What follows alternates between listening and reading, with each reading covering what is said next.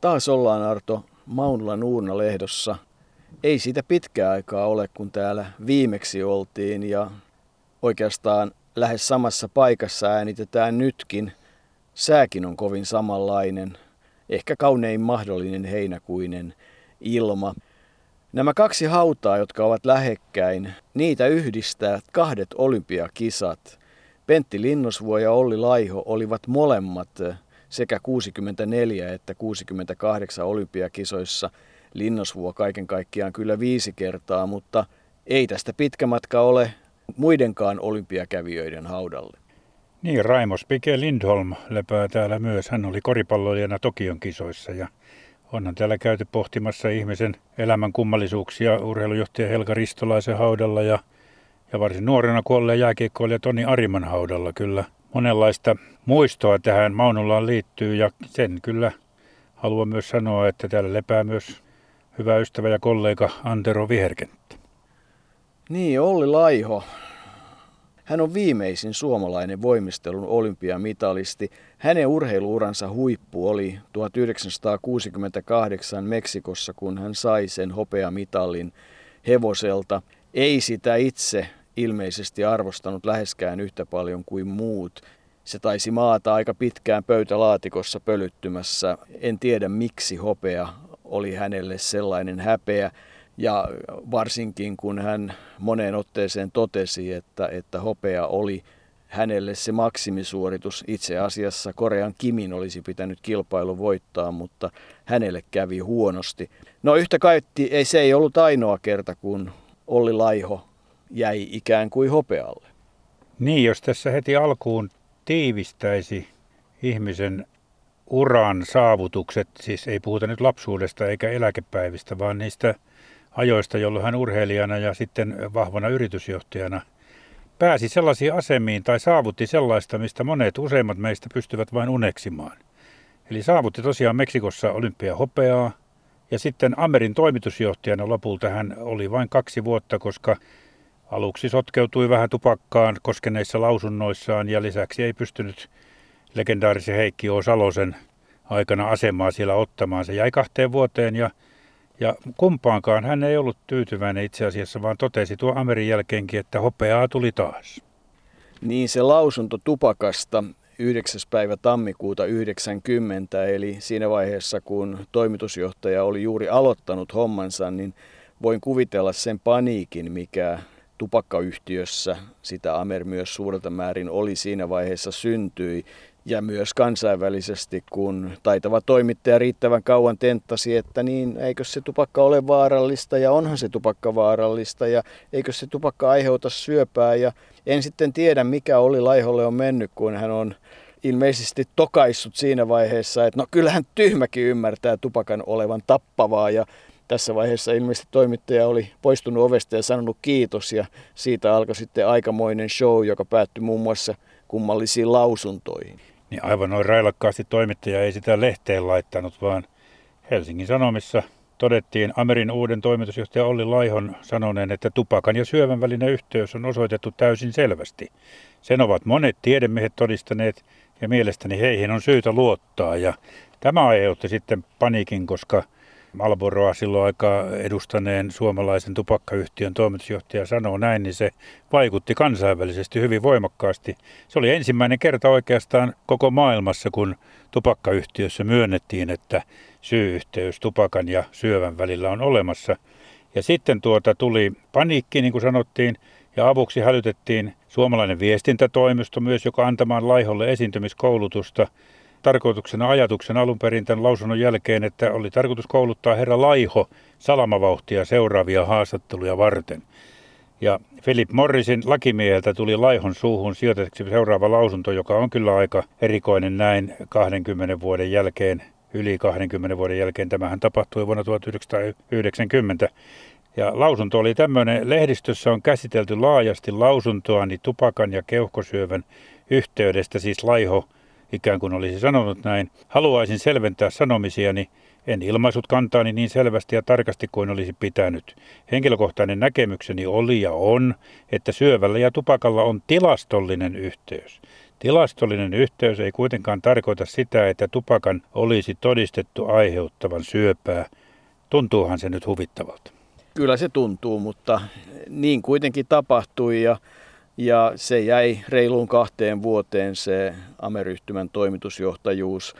Vaikea paikka kaiken kaikkiaan. Siinä voi sanoa, että oikeastaan virhe syntyi siinä vaiheessa, kun Olli Laihe siirtyi konsernissa – Amerpapin toimitusjohtajan tehtävistä yhtymän toimitusjohtajaksi. Hän oli tehnyt erinomaista työtä siellä Amerpapin puolella ja, ja jatkoi sitten 92 jälkeen työuransa eri muodoissaan vielä 14 vuotta muun muassa vaateteollisuudessa, Yrjö Pavlovin bisneksissä, Sitran projektijohtajana ja Lifimin koulutusjohtajana ja niin edelleen. Mutta Olli Laihon, tai oikeamminkin Olli Eino Laihon, elämä se alkoi 18. päivä helmikuuta 1943 sodan aikana Savonlinnassa.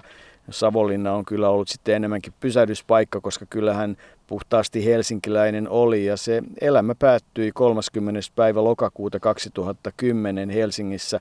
Hän oli vain 67-vuotias, aggressiivinen eturauhassyöpä vei kovienkin hoitojen jälkeen, mutta oli Laiho oli kovassa kunnossa vielä keski-ikäisenä tai vanhoilla päivilläänkin, miten vain halutaan sanoa. Tasapainoinen keskiluokkainen perhe, jossa oli Laihon isä, filosofiamaisteri Pentti Sakari Laiho. Hän oli kielten opettaja muun muassa Lauttasaaressa ja Maunulassa ja oli menettänyt kätensä sodassa ja äiti Ella Loviisa oli verovirkailija. Myös Ollin sisko teki merkittävän uran, hän muun muassa Outokummussa. Ja Norssissa hän kävi koulunsa, aloitti Norssin vuonna 1954 ja, ja kun Norssin aloittaa, niin silloin ei voi olla tulematta mukaan voimisteluun nimimerkillä. Sen olen kokenut. Täytyy sanoa, että kyllä se Norssin turnareiden voimistelumahdollisuus, mikä vielä minunkin aikanani jokunen vuosi oli Laihon jälkeen tarjottiin, niin, niin oli se aikamoinen. Kolme tuntia maanantaisin, keskiviikkoisia ja perjantaisin Esa Seeste veti vapaaehtoisesti voimisteluharjoituksia ja veti niitä kyllä olympiamitalistin taidolla. Nyt Jouko veit kyllä täydellisesti jalat ja kysymyksen suustani, koska tarkoitukseni oli kysyä nimenomaan, että sinäkin siellä ole aika lailla rimpuilut siellä Norssin turnareissa ja itse voin sanoa, että Jyväskylän vastaavassa koulussa normaalilyseossa, niin kyllä on, on jouduttu tuota telinevoimistelua harrastamaan. Siihen aikaan, kun minä olin koulussa 60-luvulla, niin oli suorastaan pakollista telinevoimistelu. Piti suorittaa merkkejä ja sillä kilpailtiin sitten koulujen välissä kilpailuissa Suomessa. Ja väitän, että siihen aikaan telinevoimistelu meille monille – oli pakonomaisempi kuin joillekin on ollut sitten ruotsin kieli myöhemmin. Eli oli kysymys pakkotelinen voimistelusta. No ei, se, ei sitä koskaan mitään sen suurempaa traumaa ole jäänyt ja ilmeisesti siitä oli hyötyäkin. Ja, ja Ollillehan se oli sitten tie urheiluuraan ja, ja, ja tuota, olympiahopealle. Niin, se mikä on mielenkiintoista, että hän on ollut siis ilmeisestikin niin kuin urheilussa – sellainen harrastaja, monilahjakas. Taitaa jossain olla tarinoita, että Korttelin pojat yrittivät pitää kilpailuja sillä lailla, että Olli ei pääsisi mukaan, koska hän tuntui aina voittavan kaikki kilpailut, mutta se voimistelu alkoi siis aika myöhään, noin 14-vuotiaana kuulemma turnareissa hän rupesi treenaamaan ja niin kuin sanoin, se treenaaminen oli kyllä se oli hyvin johdettua ja, ja järjestelmällistä ja, ja se kyllä tarjosi mahdollisuuden ja kyllä Olli Laihosen käytti hyväkseen. Niin Väinö Lahtinen kuin Esa Seeste siellä olivat ja aika mielenkiintoista on, että kymmenessä vuodessa hänestä kasvoi ykkösvoimistelija Suomessa ja erityisen hyvä voimistelija hevosella – jopa ihan, niin kuin todetaan, maailman huippuluokkaa. Ja oikeastaan sitten jo vuonna 1962 19-vuotiaana ne ensimmäiset Prahan MM-kilpailut, ne olivat sellainen ensimmäinen isompi koetinkivi, mutta Tuomo Jalantie, edesmennyt liikuntaneuvos ja vahva voimisteluvaikuttaja, hänkin muuten oli sitten Norsissa voimisteluopettajana, niin, niin jotta saadaan kuvaa siitä, että, että minkälainen Olli Laiho voimistelijana oli, niin kyllähän Tuomo Jalantie sen varsin kauniin sananpiirroin tai kirjaimin on kertonut. Niin, hän on kirjoittanut Olli Laihon persoonasta voimistelijana ja kyvyistä varsin elävästi, niin kuin siihen aikaan kyllä oli tapana kirjoittaa urheilulehtiin ja muihin, että, että tuota, siinä käytettiin suomen kielen kaikkia tuollaisia mahdollisia, ei nyt ylisanoja, mutta ylikuvauksia. Ja Jalantien kirjoitus meni suunnilleen näin, että Olli Laihon menestys voimistelijana perustuu hänen erinomaiseen liikevaistoonsa, joka ikään kuin heti kertoo, miten joku määrätty liike on tehtävä oikein. Voimistelu on näin muodostunut hänelle ehkä helpommaksi kuin monelle muulle voimistelijalle, jotka usein saavat painia uuden liikeosan kanssa pitkiäkin aikoja. Laihon edullinen ruumiinrakenne asettaa hänet myös jo ennakolta edullisempaan asemaan moneen muuhun voimistelijaan nähden. Ja edelleen Jalantie jatkaa sitten seuraavassa kappaleessa, että Laihon tähänastiset saavutukset eivät kuitenkaan ole tulleet ilman ankaraa ja määrätietoista harjoittelua, Viimeisenä hän tavallisesti poistuu harjoitus- tai valmennustilaisuuksista, joissa hiki sanan varsinaisessa merkityksessä on todella virrannut. Olli Laihon voimistelussa katsojan silmä todella lepää. Tulee väkisinkin mieleen, että näinkö helppoa taitovoimistelu oikein suoritettuna onkin. Hän käsittelee telinettä kuin taiteilija, joka todella tietää seuraavan siveltimen vedon suorittamatta yhtään turhaa liikettä kauniisti sanottu, mutta minusta tässä suurin sanoma on tässä se, että vaikka Laiho oli lahjakas voimisteluun ja lahjakas urheilija, niin hän tiesi, että myös harjoittelua tarvitaan. Kyllä, ja hän harjoitteli varmasti paljon ja voin kuvitella, että hän käytti koko sen, korostan vielä sen mahdollisuuden, mitkä ne Norssin salit tarjosivat ja se, että Esa Seeste, joka muuten niinä aikoina oli myös Voimisteluliiton päävalmentaja, siis 55-65, niin, niin hän tietysti halusi sekä varmistaa oman valmennuksensa tason ja myös sitten viedä eteenpäin. Olli Laihoa oli siitä innostunut, oli vielä myöhempinä vuosinaankin tosi innostunut auttamaan tässä ja ne Prahan MM-kisat, sekin on sellainen asia, jossa Olli Laiho kirjasi asian, joka on jäänyt historiaan. Hän teki nimittäin nojapuilta alastulossa kaksoisvoltin. Toki se jäi hiukan vajaaksi eikä onnistunut täysin, mutta eipä sitä kukaan aikaisemmin ollut tehnyt. Ja tässä vaiheessa tulee tietysti mieleen Laihon yksi kovista voimistelukumppaneista Lasse Laine, jonka muistan elävästi, miten Tampereella 67 Hakametsän hallissa voimistelun EM-kisoissa jännitettiin sitä, että onnistuuko Lasse Laine tekemään kaksoisvoltin.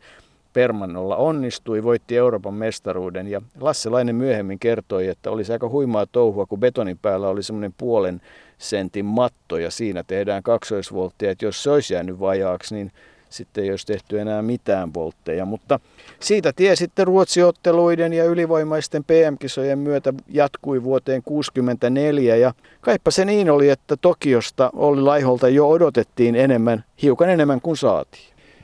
Niin ja itse asiassa mahdollisuuksia oli nimenomaan hevosella. Siellä hän oli alkukilpailun jälkeen kolmantena, mutta putosi sitten seuraavassa osiossa telineiltä ja ei päässyt tuohon kuuden joukkoon finaaliin se saattoi olla pettymys, mutta ehkä Olli Laiho ei siinä vaiheessa vielä niin paljon odottanutkaan. Hän oli kuitenkin suomalaisista 12 ottelussa paras. Sieltähän Hannu Rantakari toisen mitalin Suomelle, pronssimitalin, mutta paras oli suomalaisista kuitenkin 12 ottelussa Laiho, joka oli 26. Ja Rantakari esimerkiksi oli vasta 48. ja Laihon taakse jäivät myös Rooman kisojen Hevosen kultametalisti Eusen Eekman oli 34. Raimo Heinonen 39. Otto Kestola 58. ja Kauko Heikkinen 64. ja joukkueena Suomi 8. Ei ollut nappisuoritus, mutta selvästi hän oli nousemassa silloin jo Suomen ykkösvoimistelijaksi. Niin, kyllä siihen Tokioon liittyy se, että, että oli Laiho ennen niitä voitti jo kaksi olympiakatsastusta, oli paras suomalainen Ruotsia Puola-ottelussa ja ja SM-kisojen kolmas Raimo Heinosen ja sen Rantakarin jälkeen. Ja jotain Rantakarista kertoo, että se hyppy, jolla hän sen pronssinsa sai, se oli sellainen perinteinen kalahyppy. Ja se kalahyppy oli muuten yksi niitä hyppyjä, joita Esa Seeste muun muassa siellä Norssissa kovasti opetti. Se oli sen ajan kova hyppy. Tänä päivänä se on hyvin yksinkertainen suoritus. No oli miten oli. Tokion kisojen ehkä pienen pettymyksen jälkeen hevosen EM-pronssia seuraavana vuonna Antwerpenissa, eli hevosvoimistelijana hän meritoitui, mutta siinä vaiheessa alkoi jo olkapää vaivata ja MM-kisoissa seuraavana vuonna hän oli hevosella kuudes, vuoteen 67 kuuluu muun muassa universiaadin voitto, ja sitten ollaan vuodessa 68 ja silloin käytiin kyllä aikamoista kädenvääntöä. Vielä elettiin perinteistä aikaa, jossa SVUL ja TUL voimistelijoiden välillä käytiin kädenvääntöä kisapaikoista ja Ja kyllähän siinä juuri tuon loukkaantumisen takia taisi olla niin, että TUL olisi kovasti halunnut nähdä Lasse Laineen kisoissa. Joka tapauksessa ehkä onneksi sinne oli Laiho lähetetty. Ennen kuin mennään Meksikoon, niin hypätään vielä takaisin Tokioon, koska sieltä on semmoinen hauska muisto, jota Olli Laiho itsekin usein kertoi. Sitä kertomusta oli vuonna 2000 siteerannut Helsingin entinen pormestari ja kolmiloikkaa Kari Rahkamo, joka esitteli Norssin mitalisteja, kun silloin paljastettiin koulun olympiamitalistien kunniataulua. Ja Rahkamo oli kertonut Laihon kertoneen, että Tokio voimisteluhallissa magnesiumlaatikko oli telinekokeilun aluksi sijainnut liian lähellä tuomareita ja magnesium oli aiheuttanut kiusallista pölyä. Laiho oli tarkkana miehenä siirtänyt laatikon kauemmas tuomareista, jolloin eräs tuomareista oli heilauttanut hänelle kättään kiitoksena – ja Laiho oli samalla todennut kaverille, että katsokaapa vain, tuo tuomari antaa minulle paremmat pisteet kuin muut. Ja niin kävi. Laiho sai tältä tuomarilta 9,6, kun muut antoivat 9,5, eli ilmeisesti hänellä ollut aika hyvä liike siinä vaiheessa. Niin Rahkamo vaan sitten paljastaessaan totesi, että eipä ihme, että oli Laiho suuntautui kaupalliselle alalle. Niin ja toinen asia, mikä tuosta tulee mieleen, on se, että aina nämä arvostelulajit, niissä on tiettyä inhimillisyyttä. Kun ei sitä voida ihan tarkalleen senteillä ja sekunneilla mitata, niin, niin sitten tilanne on tämä. Mutta kun nyt ollaan päästy kuitenkin sinne Meksikoon, joka oli siis todella Olli Laihon urheiluuran uran huippu, ja eikö siitä käyty kova kädenvääntö, ja kyllähän Olli Laihollakin oli kai siitä omat mietteensä. Laiholla se oli varmaan kiusallinen tilanne, koska tuota Lassi Laine, joka siinä THLn puolelta oli tarjolla, oli hänen hyvä ystävänsä ja hän kyllä kertoikin siitä, että koko valinta meni lopulta aikamoiseksi soutamiseksi ja huopaamiseksi. Minut oli jo kerran valittu kisoihin, hän on kertonut, mutta meinattiin sitten vielä pudottaa. Lopulta johtajat kuitenkin joutuivat myöntämään, että minulla oli etukäteen loukkaantumisesta huolimatta. Sitähän TUL korosti, että loukkaantunut urheilija ei voi valita mutta että oli loukaantumisesta huolimatta parhaat mahdollisuudet menestyä ja tätä on siterattu muun muassa Kultaa kunniaa kyyneleitä kirjassa, niin siinä Olli Laiho totesi, että haluan vielä 25 vuotta kisojen jälkeenkin korostaa, tämä oli siis vuonna 1983, korostaa, ettei Lassella ollut Jupakan kanssa mitään tekemistä. Me olimme silloin ja olemme edelleenkin mitä parhaita kavereita. Eli urheilijat eivät, tai ainakin äärimmäisen harvoin, tuskin koskaan olivat vastakkain liitosta riippumatta. Kyllä ne olivat herrat ja, ja suomalainen käsitys politiikan tekemisestä, jotka aina sotkevat tätä urheiluasiaakin. Täällä Auditorio National voimistelun syytti ja hyvää huomenta hyvät kuuntelijat. Kello on siellä kotimaassa nyt 10 yli 5 aamulla, kun jännittävä miesten voimistelukilpailu on juuri saatu päätökseen. Hevosella Laiho teki todella hyvää työtä hän otti pisteitä 9.70 ja se tiesi myös sitä, että hän on mukana lauantaisessa erikoistelinekilpailussa. Hän on kolmantena tällä telineellä Ferrarin ja Varoninin jälkeen, siis kun lasketaan yhteen sekä pakolliset että vapaa-valintaiset. Henkilökohtaisesta kilpailusta tuli tiukkaakin tiukempi. Vielä ennen viimeistä telinettä johti Neuvostoliiton Mikhail Varonin mutta sitten Savao Kato, Nipponin poika, teki aivan häikäisevän permantoliikkeen, sai siitä pisteitä 9,90 ja voitti kultaa. Kuten aikaisemmin mainitsin, on jäljellä vielä henkilökohtainen telinekilpailu, johon pääsee tämän 12 ottelun perusteella kunkin telineen kuusi parasta. Ja siellä on meidän Olli Laihommekin mukana. Toivokaamme hänelle parasta mahdollista menestystä lähetys voimisteluareenalta päättyy tässä vaiheessa tähän. No joka tapauksessa lähellä se kultamitali oli, joskin finaalissa sitten arvioitiin suorituksia uudestaan ja Laihon pisteet 19.225 kultaa Jugoslavia Miroslav Serverille. Hän sai kymmenyksen enemmän ja se tietysti omalla laillaan harmitti Olli Laihoa. Hän oli kultaa lähtenyt hakemaan, mutta sitten siihen liittyy kuitenkin se inhimillinen tarina, että, että Olli Laiho arvosti suuresti korealaista Kimiä, voimistelijaa ja Kimille kävi sitten niin kuin voi käydä. Hän tippui ja Olli Laiho – tapasi Kimin ruokalassa ja oli kyllä sitä mieltä, että hän sai hopean oikeana miehenä, mutta kulta meni väärälle miehelle. Niin oli Laiho poika Jukka on tästä meille kertonut. Ja se on sikäli erikoinen tarina, että Kimi tosiaan putosi jo karsinnassa. Hän ei ollut itse asiassa niin kuin tuomarien mielestä lähelläkään päästä hevosen loppukilpailuun.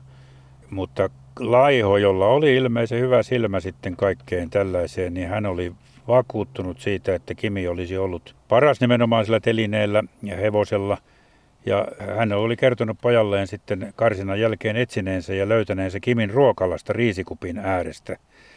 Ja tuota, eivät he olleet keskenään mitään puhuneet, mutta Olli oli ojentanut käteensä, jolloin kyynel oli tirahtanut korealaisen silmään. Isän mukaan se, että hänelle tuli hopea, oli oikein, mutta kulta meni väärälle miehelle. Niin, tä, tässäkin mielessä tuntuu niin kuin hassulta, että hän ei sitä arvosta. Hän jossain vaiheessa kyllä totesi, että se tuntui hyvältä, varsinkin kun Suomen menestys niissä Meksikon kisoissa ei ollut sitä, mitä, mihin kansa oli monella tavalla tuttunut. Kultaa vain painonnostossa Kaalo Kangasniemi, kaksi hopeaa, eli Jorma Kinnusen keihäskaari 88-58 ja Olli Laihon hopea. Ja sitten Arto Nilsson toi nyrkkeilystä pronssia.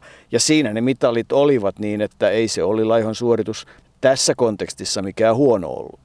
Ei se ollut, ja itsekin hän sanoi sitten myöhemmin, että nimenomaan – verraten siihen, että niitä mitalia tuli vain neljä, niin itse asiassa se oli häneltäkin hyvä suoritus, mutta niin kuin hänen ystävänsä Robin Elfing, joka, joka pitkän uran teki yhdessä Laihon kanssa paperipuolella Amerpapissa, niin kertoi todella sen, että, että tuota, kun joku kyseli Laiholta sitä hopeamitalia myöhemmin, niin kuten alussa sanoit, niin se oli jossain rojojen joukossa laatikossa ja kai se jollain tavalla kertoo sitten, että varsinaisesti siihen omaan saavutukseensa hän ei ollut sitten kovin tyytyväinen.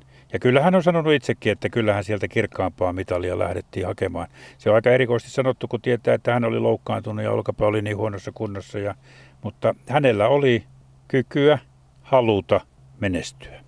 Kyllä, ja, ja sitten vuonna 1969 se olkapää lopulta leikattiin. Se oli iso leikkaus ja, ja siihen sitten voimisteluura kyllä jäi. No siinä vaiheessa oli sitten alkanut jo siviiliura ja, ja perhekin oli perustettu ylioppilaaksi. Hän kirjoitti Norsista vuonna 1962 ja Suureksi helpotuksekseen pääsi sitten ensi yrittämällä kauppakorkeakouluun 63. Siihen liittyy nimittäin se, että isä Pentti olisi ilmeisesti ripittänyt poikaa, joka on keskittynyt liikaa urheilemiseen ja jättänyt keskittymättä opintoihin riittävästi, jos ei olisi kouluun päässyt. Ja Ollihan pääsi, valmistui Helsingin kauppakorkeakoulusta ekonomiksi 66 ja sitten alkoi se 14 vuoden ura rautakirjassa hän oli ensi aluetarkastaja, koulutuspäällikkö, aluejohtaja, lehtiryhmän johtaja ja tukkuryhmän johtaja. Ja sitten kehitti, oli kehittämässä sitä paperiliiketoimintaa niin, että kun Hyppölä ja Helpap sitten yhdistyi, ne ostettiin, syntyi Amerpap ja 80 siirtyi Ameryhtymään ja Amerpapin toimitusjohtajaksi ja myöhemmin yhtymän varatoimitusjohtajaksi. Ja sitten ollaankin siinä vuodessa 90, jolloin hänestä tuli koko Ameryhtymän toimitusjohtaja ja se ei todella jatkunut kuin pari vuotta, niin kuin todettiin. Se minusta on edelleenkin virhe. Siinä, siinä hän joutui paikkaan, joka ei ehkä ollut häntä varten ihan täysin, tai se oli mahdoton yhtälö ehkä sen Heikki O. Salosen ja huonon hallituksen myötä. Kyllähän se aikamoinen sekatavarakauppa oli. Näin Elfinkin nimenomaan sanoi, että kun puhuttiin moniala-yrityksestä, niin lähinnä se oli sekatavarakauppa, jossa oli, oli kaikkea. Muun muassa Mari Mekko ja tulee tuosta Heikki O. Salosesta, jonka itsekin muutaman kerran sain tavata, niin mieleen siitä, kun hän tähän, hänethän kaikki muistavat aikamoisena alkoholin ystävänä ja parhaita juttuja mun mielestä tähän liittyen, tai ei sen paras juttu on, mutta kuvaavin juttu on se, että, että tuota, kun hän kerran antoi haastattelua siitä, että miten Armi Ratia – juhlimisellaan on saanut Marimekon huonoon kuntoon ja kyllähän siellä Pöykkarsissa aika hienoja juhlia järjestettiinkin, mutta sen haastatteluaikana Heikki Osalonen itse otti kaksi gin joten en tiedä sitten miten siihen suhtautua, mutta näitä kerrotaan tällaisia. Aamulla kymmeneltä hänellä saattoi olla ensimmäisessä palaverissa jo viskilasi kädessä. Niin kyllä se tietysti vielä taisi olla 80-luvun ja ehkä osittain 90-luvun yrityskulttuuria, jossa elettiin kyllä aika vauhdikkaasti, kun miettii, että miten tilanne tähän päivään on muuttunut. Yhteiskunnassa muutenkin alkoholin suhtautuminen on, on muuttunut aika tavalla, mutta että kyllähän sitten erilaisia luonehdintoja Olli Laihosta on aika paljon. Se voimistelun tilalle hän otti golfin, se ei ollut hänelle kilpaurheilua, se oli rentoutumiskeino. Hän halusi pitää kunnostaan yllä ja pelasi. Tasotuskin taisi olla alle kymmenen parhaimmillaan ja kyllä sitä golfmatkailuakin sitten hän kävi muun muassa kaverinsa maalivahti Juhani Lahtisen luona Espanjassa. Mutta kyllähän sitten kuitenkin oli kilpailuhenkinen ja Robin Elfing, joka aika paljon hänen kanssaan ehti touhuta, kertoi, että kyllä se sökö oli aika kovaa isojen poikien peliä parhaimmillaan. Niin, pörssiklubilla vai missä se nyt oli, niin hän pelasi ihan viimeiseen asti, lähestulkoon kuolemansa asti sitä sököä, että se oli hänen tapansa sitten kuitenkin ottaa tietynlaisia riskejä myös tämän pelaamisen kautta. Mutta, ja, ja johtajana, kun puhutaan, jos puhutaan Heikki Salosesta, niin, niin ei, ei tuota Olli Laihokaan mikään raivoraitis ollut, vaan kyllä hän osasi pistää pöydän koreaksi silloin, kun sellainen oli, mutta hän oli kyllä aika tarkka siitä rahasta. Ei samalla tavalla rahaa ja kuitteja hyväksytty, eikä piikki ollut auki kuin silloin, kun Salonen oli toimitusjohtaja ennen siirtymistään sitten hallintoneuvoston puheenjohtajaksi. Mutta hyvin sanoi Elfing, että, että sitten kun juhlittiin, niin oli laiho, niin, niin kyllä siinä ripaskaa tanssi helposti ja miksei voimistelijalta tuo ripaska onnistuisi. Sitä ei kyllä kannata joka pojan ruveta kokeilemaan, on se niin vaikea tanssi. On, mutta oikeastaan siinä onkin hyvä aasinsilta siihen, että hänen ensimmäinen puolisonsa oli Laihon, oli Irmeli Wikström, eli siinä kohtasivat sitten balleriina ja huippuvoimistelija ja Jukka ja Janne pojat, jotka molemmat ovat sitten jatkaneet kyllä isänsä jälkiä siinä mielessä, että ovat olleet kaupallisella alalla ja, ja Jukka muun muassa ekonomi. No se ei päättynyt onnellisesti, ero tuli vuonna 80 ja ja viimeiset vuodet sitten itse asiassa vaatimat ovat noin 30 vuotta Olli Laiho eli Raija Laihon eli omaa sukua Anttilan kanssa ja, ja he kyllä paljon matkustelivat ja viihtyivät toistensa seurassa ja, ja olen antanut itseni ymmärtää, että se loppuaika tässä suhteessa oli Laiho elämässä oli onnellista. Tätä mieltä oli myös hänen poikansa Jukka, joka, joka tästä asiasta meille kertoi. Sehän oli uusi perhe. Jukka, Mukka asui isänsä kanssa ja Janne erossa meni äitinsä kanssa asumaan. Välit ovat veljeksillä edelleen hyvät. Ei me kannata mennä siihen Olli Laihon yritysjohtomaailmaan sen enempää, mutta Robin Elfing mielestäni kertoi kyllä hyvin, millainen johtaja hän oli. Eli Olli, Olli oli kehittävä johtaja, antoi paljon vapautta, delegoi ja ojensi, kun oli syytä. Ei nipottanut pikkuasioista, piti suorat linjat ja oli strategisesti ajatteleva. Heikkous oli se, että hän ei silloin Amerilla tarvittaessa osannut ottaa paikkaansa – kaikki toimi hyvin omassa porukassa, jossa hän saattoi olla hiukan taustalla. Tuntemattomammassa ympäristössä se ei onnistunut.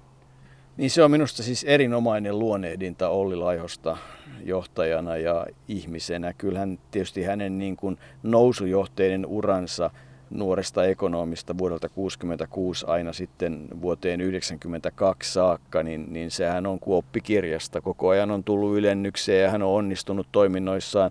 On ollut semmoinen rehti ja sitten myös tarkkaavainen, myös toinen, mikä aina tulee mieleen, että hän ei niin kuin tietyllä tavalla tyhmiä ihmisiä sietänyt siinä mielessä, että, että äh, jos joku esimerkiksi kuvitteli, että Olli jonkun juhlimisen yhteydessä ei muista, mitä sanotaan, niin harhaan meni. Olli muisti hyvin eikä koskaan antanut tämmöisten. Siis hän oli tarkka kaveri tässä suhteessa ja, ja ennen kaikkea hän oli kova voimistelija, joka on, niin kuin todettiin, viimeisin suomalainen voimistelun olympiamitalisti. Meksikon hopea vuodelta 1968. Eihän se unohdu, mutta tietysti soisi Arto, että uusia mitalisteja tulisi Olli Laihon jälkeenkin. Totta kai, mutta ehkä tähän loppuun kannattaa sanoa se, mitä Elfing sanoi, millä tavalla Olli omaan lähtöönsä suhtautui. Hän ikään kuin vetäytyi muusta maailmasta, pelasi välillä sitä korttia siellä, mutta se jälkeen kun syöpä ei enää antanut siihen mahdollisuutta, niin Elfingin mukaan lähellä loppuaan Olli oli kuin haavoittunut eläin, hakeutui sohvan alle sitaateissa ja karttoi kontakteja. Hän halusi kuolla hiljaisuudessa. Ja todella pieni kivi ja siinä ovat sekä äiti että isä, Ella ja Pentti ja Olli. Kaunis rauhallinen paikka on hänen viimeinen leposiansa.